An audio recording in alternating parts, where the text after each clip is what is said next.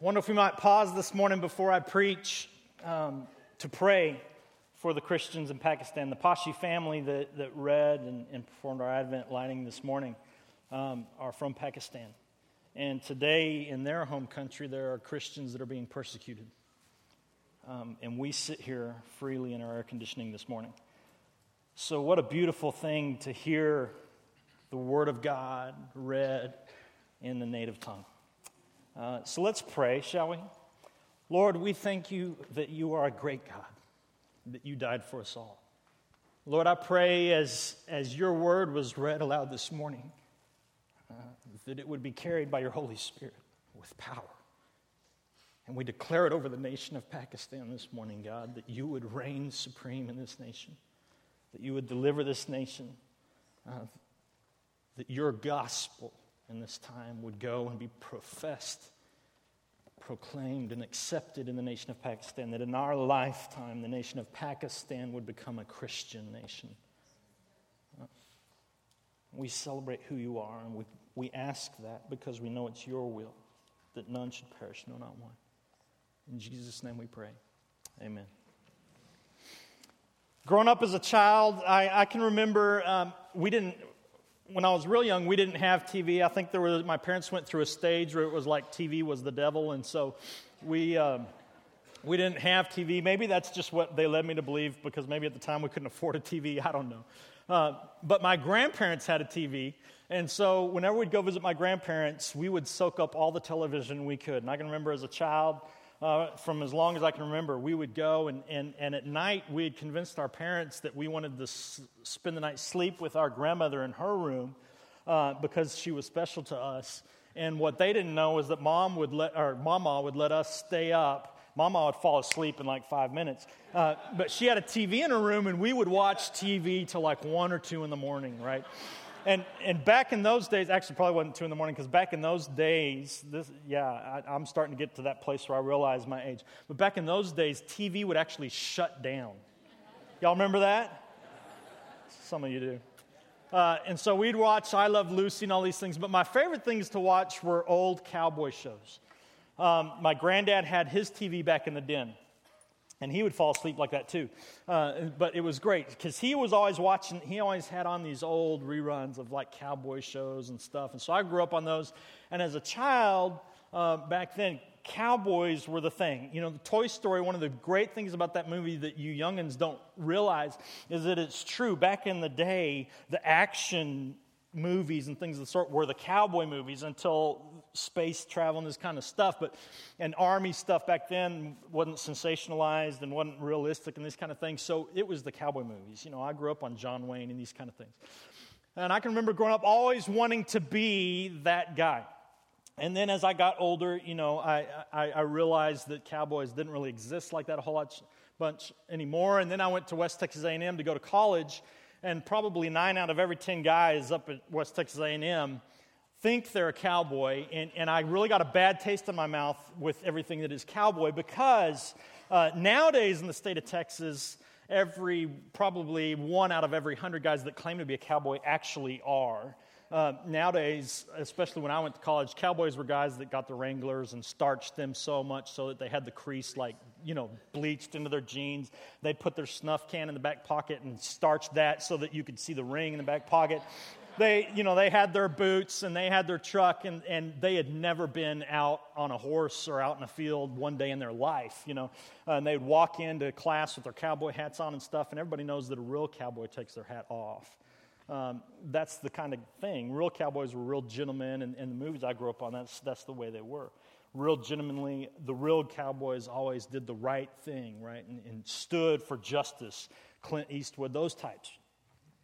Uh, so I grew up watching cowboy shows and always wanted to be a cowboy until I went to college, and then I realized I'm anti everything uh, pseudo cowboy. I did know some cowboys that were real cowboys, guys that really worked on the ranch, uh, guys that really owned horses, guys that didn't own a pair of Wranglers, or if they did, I never saw them wear them, and, and they seldom wore a cowboy hat. But they worked uh, as cowboys. So it was always a, always a desire of mine. I can remember my junior year in high school, um, I saw a movie. I think my grandmother, my grandmother used to videotape English TV and whatnot and send us videotapes uh, so that we could, and, and, what we really like to watch were the commercials. You know, they kind of kept us in touch with culture in the States when we were living overseas abroad. Uh, but, but one of the movies that got sent to us, my grandmother, I think she filmed it or recorded it actually for my sister, uh, was the movie called A Man from Snowy River. And not a lot of people are aware of this movie. It's, not, it's kind of a cowboy movie, but not really because it takes place down in Australia, right? Um, but, and it, it, it was not a very action packed movie.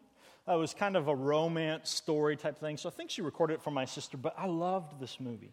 One of the things I loved about it was the reality uh, of just the, the rancher cowboy type culture, right? And, and it, it, this specific movie doesn't deal with people that have cattle ranches, it, it deals more specifically with people that have horse ranches. And in this particular movie, um, the, the story goes about this one young man that was probably 17, 18 years old, and uh, he's doing some work. His dad, they own some land up in the highlands up in Australia, and so it's tough work, and his dad ends up getting killed because this pack of wild horses come running through. They were, they were moving some big trees, cutting down logs, and they were moving a big log, and this pack of wild horses comes through, and it gets their young horse that's pulling the tree all riled up, and the chain breaks, tree comes down, kills his dad. So he ends up having to leave his family's little ranch, go down into the lowlands to try to find work because he can't survive on his own. Ends up going to this horse, uh, this ranch rancher that owns horses and things, um, and, and, a whole story unfolds. Uh, but lo- bring that story kind of short. What ends up happening is this young guy ends up kind of breaking in horses. He starts out as the lowest ranch hand. Everybody thinks he's weird, you know, because he's from the highlands. He's the, the different kid whatever. And he ends up breaking, breaking horses, you know, and these kind of things. And the owner buys this like million dollar racehorse. And uh, he ends up going away on, on a trip and a stallion, you know. And so this guy's daughter uh, convinces this young man to go and break the stallion in and while dad's away. And so he does, and, and, and the stallion gets broken in, everything's going great, except then this wild pack of horses comes running through near the ranch, and the stallion breaks out. The million dollar horse breaks out and gets away. And so dad comes back and he's livid. And, and we're about to watch this scene that makes this whole movie. Uh, Dad comes back, he's livid, he's ready to kick the kid out. The kid and the daughter have kind of started a romance, and father's not up for that because he wants his daughter to marry some rich guy like he is. And, and so he's upset. The million dollar horse is out. So he calls every cowboy that he knows to come, and he offers a huge reward for whoever can get this pack of wild horses, can, can round them up and get his stallion back, right? His million dollar horse. So, this is the scene, and we're going to watch. So, direct your attention to the screens. We'll watch it right now.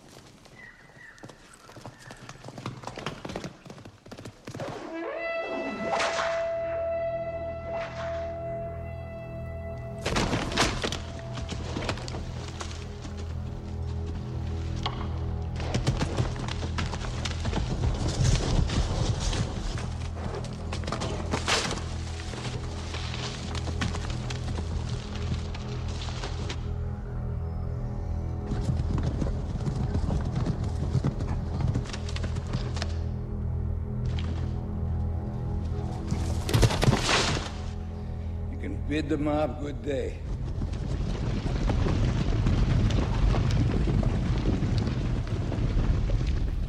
Okay. How many of you in here have ever ridden a horse? Now, I'd ridden horses before, okay? Um, but that's just cool. That's a cowboy right there. He goes on, of course, he ends up single handedly rounding up the entire pack of wild horses. and ends up saving his father's ranch because he, comes, because he becomes this huge horse rancher and he has a whole herd now of horses. It, it's a great story. Actually, based on somewhat of a true story. You can Google Man from Snowy River and actually happened and all this kind of stuff. It's a real neat, real neat movie. But when I was a junior in high school, right, my, my, uh, my desire to become this cowboy or whatever, I wanted to ride a horse like that. You know, after watching that, anybody who is a man or, or, a, or a young boy who has any type of testosterone whatsoever watches that and says, Oh, yeah, I've got to do that, right? Um, and so throughout my life, I've ridden horses several times. Uh, every time up till then, you know, uh, anytime we'd go on vacation or whatever, we'd rent horses, you know, and, and get on horses. But, but when you go to those rental places, you end up on a horse and you end up on a trail and and you end up, you know, you're kicking the horse to try to go faster, and it's like, it's ch- literally chewing grass while it's walking, and the horse right in front of it's doing other stuff while it's walking. And, and I mean, you, you know, so when you ride horses like that, you think, man, this is a piece of cake. And I've always thought, oh man, I want to do that. You know, I've ridden horses, it was nothing easy. Well, I had this friend, he was my best friend. When, when, when, we, when I entered into junior high, my parents moved in the country of Chile. They moved down to the Strait of Magellan to a city called Punta Arenas. It is the southernmost city in the world. And we moved down there, and uh, beautiful place, one of the most interesting places I've ever lived. Uh, loved it a lot. Uh, but the way school works in, in Chile is you enter a class with classmates, and instead of each student having their own schedule, uh, classes have schedules, and the teachers move from class to class and come to you rather than you going to different classes. And so you enter a class in kindergarten, you stay with those same 30, 40 people till you graduate from high school. So, as a seventh grader coming in when we moved, I entered into a class, and the first day they sent me down to this guy named John. Uh, John Giesling. He, he was uh, of Yugoslavian descent. This is him uh, right here on your right. And, um, and in seventh grade, and he and I just hit it off great because he was new coming into to the school. He had changed schools, and so we just hit it off, became best friends. All the way through to my junior year. In my junior year, uh, one summer, I'm sitting around the house, and his mom calls. Now, John, uh, uh, uh you got to understand, we were the only American family in the whole state down there in the 12th region. And, and uh, we were also one of the very few handful of Christians. Uh, and in my school, I was, me and my brother were the only Christians. And uh, we had a teacher, an English teacher, who did a teacher exchange program with, with England. And the year he went over there, he met the Lord, got involved in a church, discovered youth ministry. Chile doesn't, in Chile, youth ministry didn't exist, they just didn't have anything for youth. And so he came back as an English teacher to the school we were going to, and he decided he was going to start youth ministry. So he started witnessing to kids in the school. And in Chile, you can do that. It doesn't break any laws. So he just starts witnessing to kids. And he finds out my father's a missionary. So he comes to me and he says, Jeff, you've got to start this youth ministry with me. And I'm like, sure, whatever. Um, but long story short, we, I end up helping him. And, and John was one of the first guys, because we were such great friends, I invited him, hey, you need to come over Friday night to this. This is going to sound horrible, especially after the ministry safe. Uh, you need to come with me to our teacher's apartment on Friday night and, and we're going to hang out. Now, in Chile, it's a different culture, different world. Uh, so he agreed, and we did, and, and John ends up getting saved.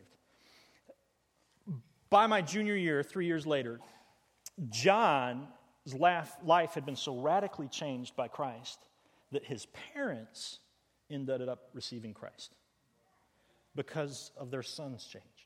And so, my junior year, summer, I'm sitting at home, and his mother calls and says, John is out at one of our ranches. His dad owns five sheep ranches in the Fire Islands down in the southern tip of the world.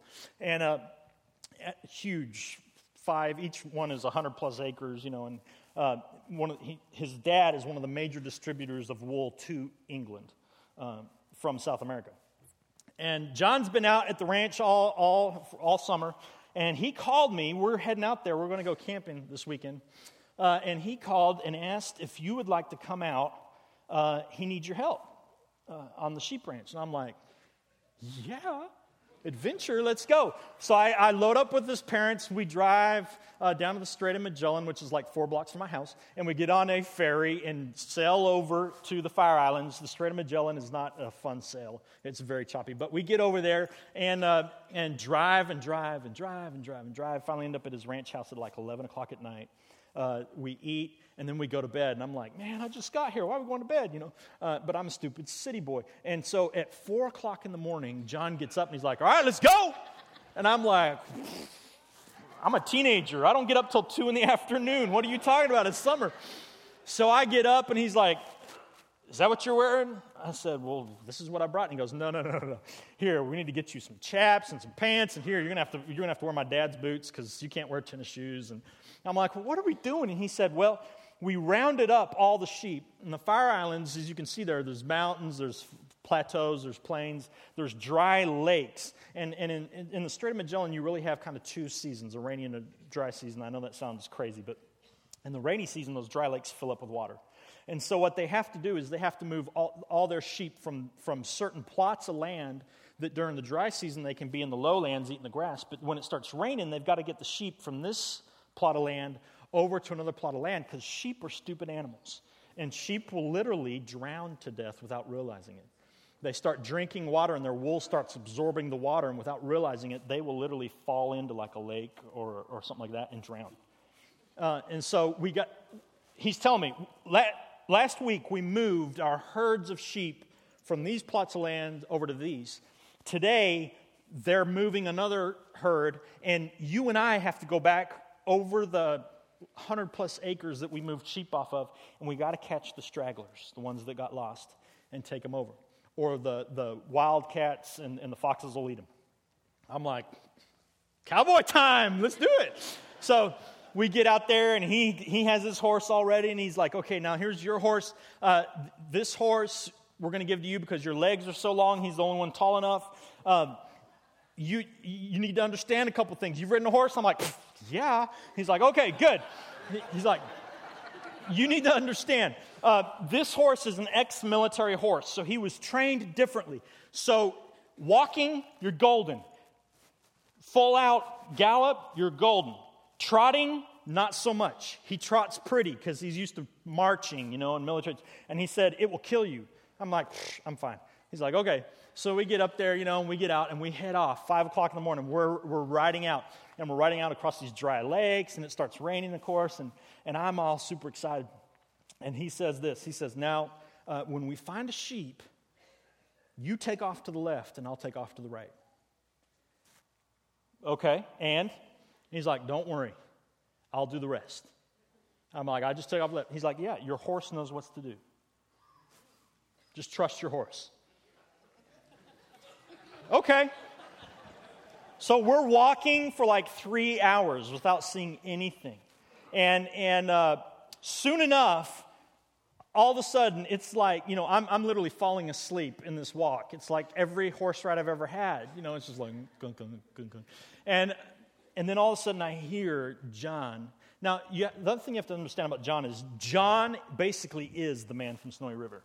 John grew up rounding up sheep with these horses. He grew up with this horse, right? John's the kind of guy that never put his feet in the stirrups. He took the reins and he put them under one leg. And literally, the way they rounded up sheep was with whips, just like you saw in the movie. And so he had his whip, and they would crack those whips, whatever. And so we're riding along, and John goes, There's one! Boom! He takes off. And I'm not like, not like, it's like, boom! That horse takes off. And my horse, smart horse, knows how to sheep herd, Mr. Cowboy Jeff Dietz is about to enter into reality because my horse goes from zero to nothing. I mean, nothing to like 100 miles per hour in 0.10 seconds. I mean, I literally fly back and I'm laying on his butt, you know, and he's like, boom! And, and I'm holding on for dear life. Ah! You know, and and John takes off, and, and, my horse, I mean, it's just, the, the sheep's just running for its life, you know. And John's coming around this way, so my horse just takes off this way. I'm like, ah! And John's running, and so the sheep bolts this way, and so my horse runs, you know. And so he's like cutting, and I'm just like, ah! You know. And finally, we run this thing into a fence. Once again, sheep are stupid. This thing runs straight into the barbed wire fence, much like you see right there. Gets stuck, and John's like, Yeah, we did it. And, and, and John goes from an all out sprint on this horse to, to come, coming up on the fence to just while it's in a full run, taking his leg and lifting it up over his head. And that horse comes to a screeching halt, and John just goes flying off. Lands on his feet, grabs that sheep by all four legs, just boom, boom, over the fence. Now I'm thinking, oh, thank you, Jesus, I'm alive. and I'm also thinking, I'm not the man John is, right? We spend the rest of the 11 hours finding five sheep. Five sheep. Second one we come up on, we get it kind of corralled, and John's like, All right, when we get this one up there against the fence, you throw it over. I'm like, Okay. So we get up against the fence, and he's like, Well, go. I'm like, Okay, sorry. get down and go there and it's like, okay. you know, John's like, Jeff, you're wasting my time. John jumps down, grabs it, just whoosh, throws it over the fence. We've been out there all day, 11 hours. It's, it's now like getting dark. Down there, it's like Alaska. You got like four hours of darkness in the summer. Getting dark. We've been out all day. We're riding home.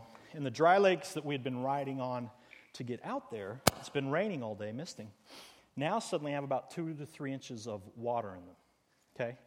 And so we start heading home, and my horse, and John's horse, is that me? That's got to be me. My horse takes off because it understands what's happening. The horses are like, we're going home. So they just, they kind of started a trot, right? And I'm like, oh, I see what he meant. Because like, Um, and, and then they realize that we are, we point home, and so they, they take off in an all out run. And so they, uh, they take off running, and, and as we're running, we hit one of these, what used to be a dry lake bed. And, and my horse is all out running, going home, and he, he hits that dry lake bed, and he's in a full sprint, and he comes and uh, as he's going, we come right up on the edge of that, that dry lake bed.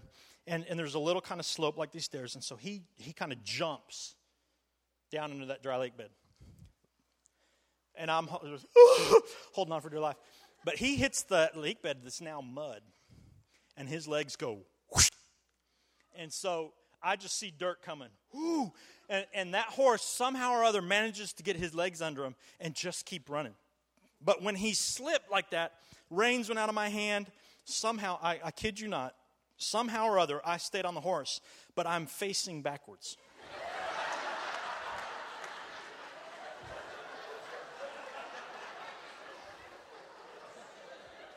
I don't know how. And I'm holding on for dear life. And and he's running in an all-out sprint. He's spooked now, so he's just, I'm, I'm done. This guy on me doesn't know what he's doing. He's going to kill us both. I got to get home. And and John was riding alongside me, and, and, and all I hear as, we, as my horse jumps is, Don't go down there. And then it's too late, right? So now I'm like, he's all sprinting in this mud. So he's not just sprinting, but he's like, and I'm like backwards going, and, and John's up here on the edge. And so John takes off on his horse. And I'm watching this because he's behind me now, you know. And, and so John takes off and he's running around the rim of the lake, which is getting higher and higher and higher. And I kid you not, he runs around and I'm like, Whoosh, and he gets out in front of us, and then he does the man from Snowy River. I kid you not, he goes flying off that edge, and he's just like you saw in the movie. It can't be done, but he does it, right? And he does it without even holding the reins. He's like, laying back on that horse, you know, wind blowing in his hair. And his horse comes up alongside mine, and, and, and without holding on to the reins, he leans down like this, and he grabs the reins that are down in front of that horse that the horse is tripping on, and he pulls them up, pulls them over the head, and he, he grabs my saddle like this with one hand and the reins, And then he grabs me with the other and he grabs my leg and he just goes, whoom, and flips me around in that saddle, gives me the reins, and he's like, don't let go of those again.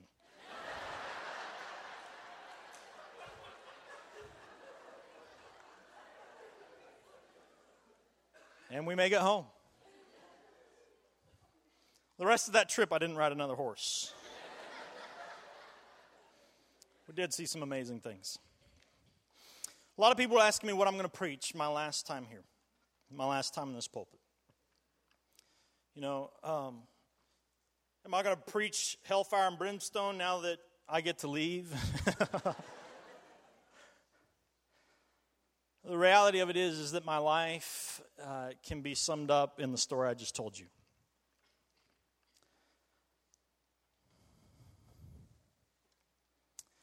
You, you see, there's in the eight and a half years we've been here, if there is anything that has come from us in ministry here, it's not from us. It's all been the Lord Jesus Christ.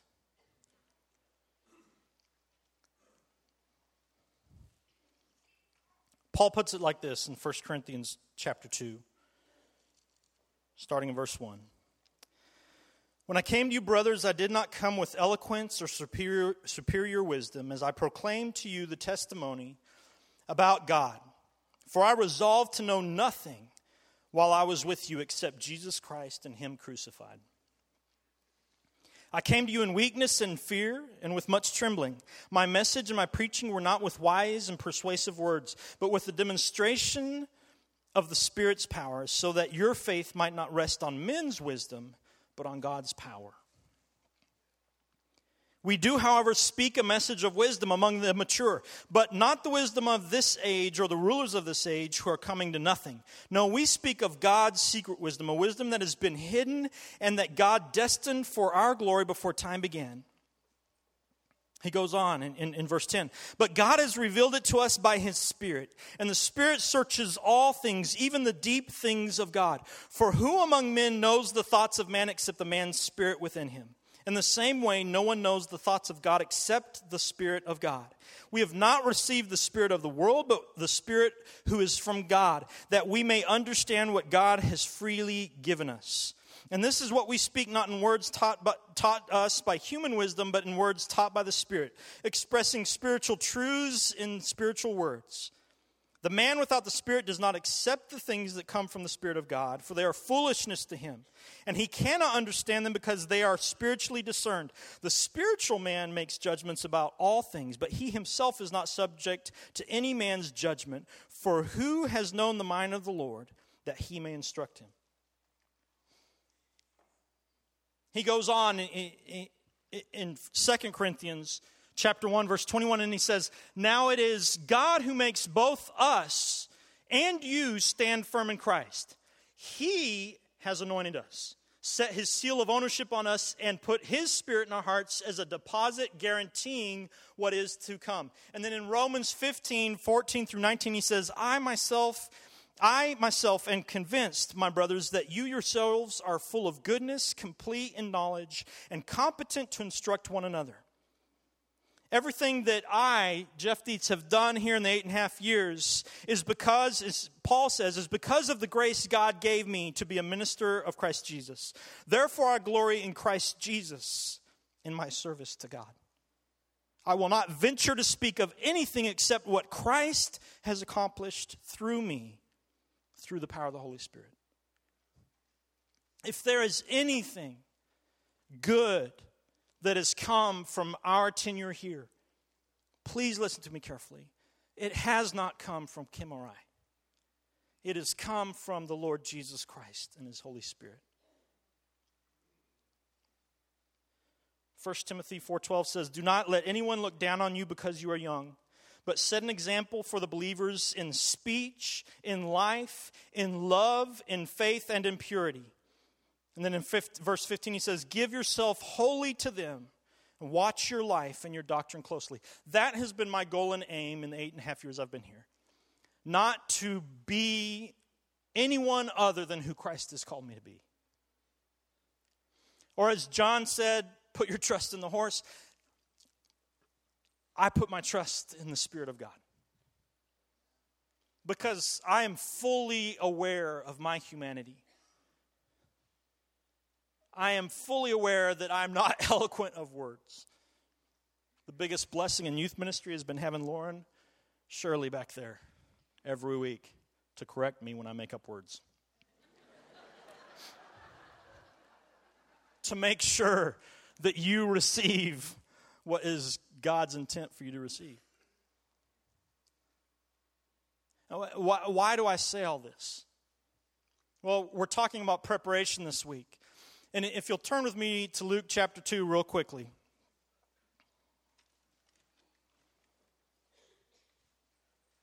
Starting in verse 8. And there were shepherds living out in the fields nearby, keeping watch over their flocks at night. I have a new appreciation for shepherds, by the way. An angel of the Lord appeared to them, and the glory of the Lord shone around them, and they were terrified. But the angel said to them, Do not be afraid. I bring you good news of great joy that will be for all the people. Today in the town of David, a Savior has been born to you. He is Christ the Lord. This will be a sign to you, and you will find a baby wrapped in clothes and lying in a manger. And suddenly a great company of the heavenly host appeared with the angel, praising God and saying, Glory to God in the highest, and on earth peace to men on whom his favor rests. And when the angels had left them and gone into heaven, the shepherds said to one another, Let's go to Bethlehem and see this thing that has happened, which the Lord has told us about. So they hurried off and found Mary and Joseph and the baby who was lying in the manger. And when they had seen him, they spread the word concerning what had been told them about this child. The beautiful thing about this passage and the thing thing we often overlook is the fact that the angels never told the shepherds to go tell people about Jesus as you're reading that, what you see is that as the shepherds go and they see Jesus lying in the manger, they are moved so much by what God has done through, through the angels telling them of this good news, to seeing the baby lying there, understanding that the Messiah had indeed come to earth. They are so moved into action that without having to be told to go spread the good news, they do it instinctively. And brothers and sisters, that is what Christ longs for each and every one of us. The only difference between me and you is that I'm behind the pulpit today and you're not but there is no difference in where our source of true knowledge, wisdom, power, authority, grace, mercy, salvation come from. They all come from Jesus Christ. And my eight and a half years in this pulpit have been nothing more than my best earthly attempts to proclaim Jesus Christ as Lord and Savior. As First Timothy says, to live in purity, to live in faith, in love, in life, and in speech. I long as I leave here that when people remember me, they don't remember Jeff Dietz, how funny he was, or, or this, that, and the other. I long that people, when they remember me, they remember what God had done in this season in this church.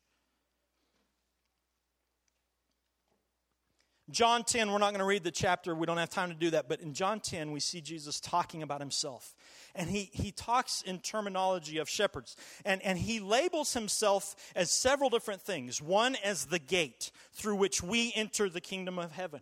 Then he goes on to label himself as the shepherd, and he says that his sheep hear his voice. And then he goes on and labels himself as the, labels himself as the sacrifice. In other words, as the sheep, the supreme sheep, the one whose sacrifice would pay for all of our sins. And in that chapter, we see foretold the vision Christ had had for each one of us.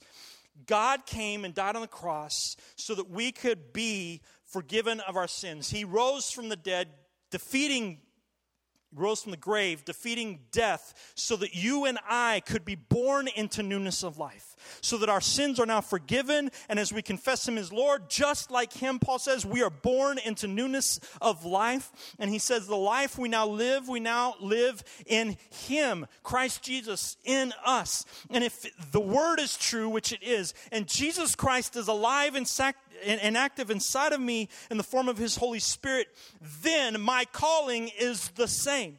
My calling is to be a gateway through which people come to know the true gate, Jesus Christ. My life's ambition should be that I live my life in such a way that people I come in contact with find out that Jesus is the way to true salvation.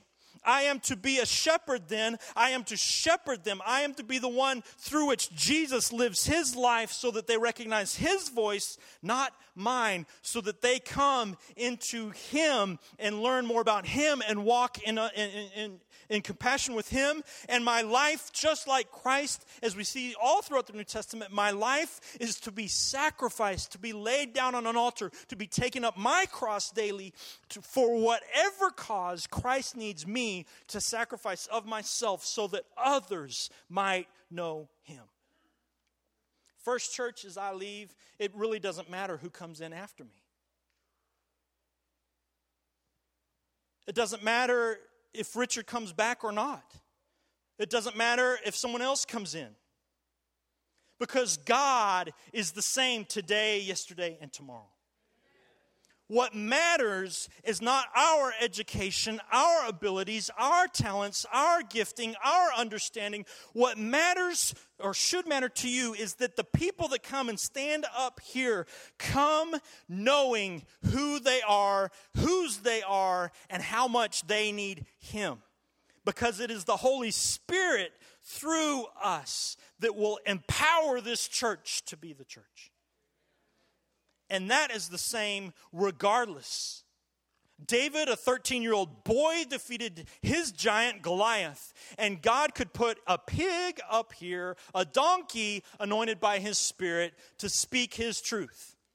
So as you move forward, don't look back. Don't look back on what you've had. Don't look forward to what you want. Look at what is now and pray as a church. Pray that God would replace me, replace whoever, that God's will would be done, that God's man would be in the job, that whoever comes in would be merely a vessel through which the Holy Spirit unhindered gets to work so that this church survives and spreads the name of Jesus Christ because that is what we are about.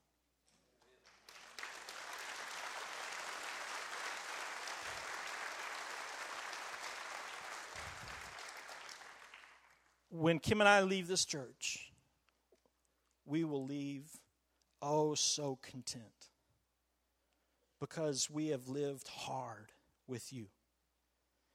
We have, we have seen God do things that people only read about in books.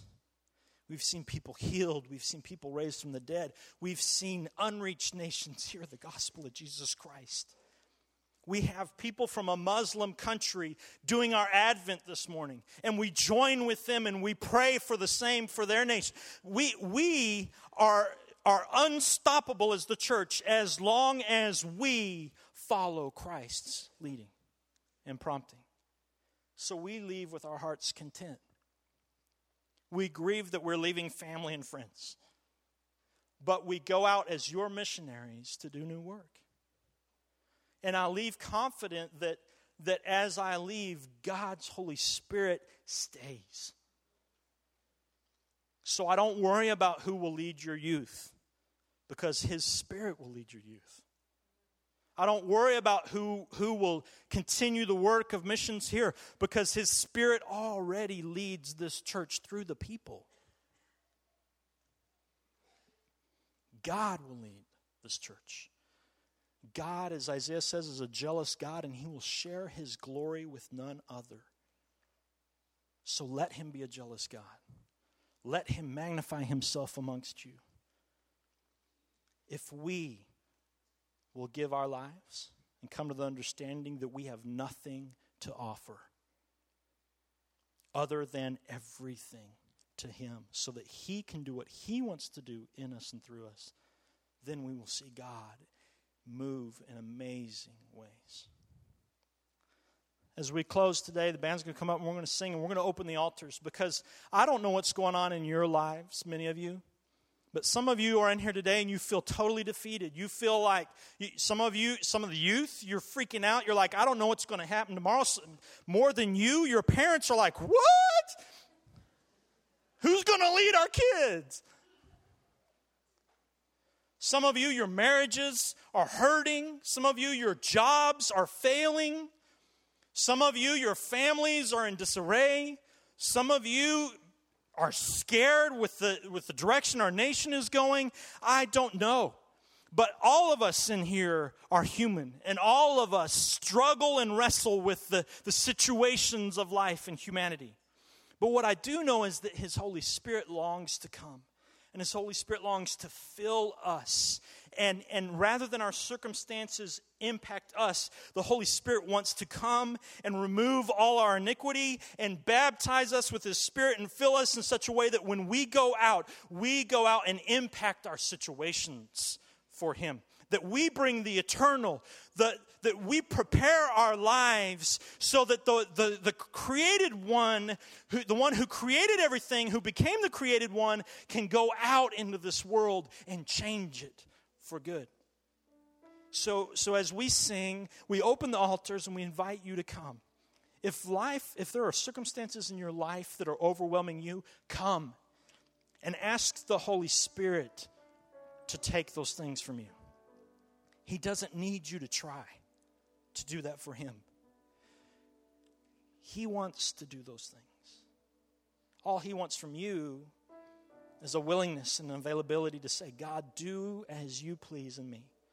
So as we open the altars and we sing, come, lay your lives on the altars and say, Christ, fill me with your Holy Spirit, that it be you that live and not I, so that I would see the goodness and greatness that I'm celebrating this season in my life and then poured out into the lives of people around me. Lord, we pray that your Holy Spirit would come in this room.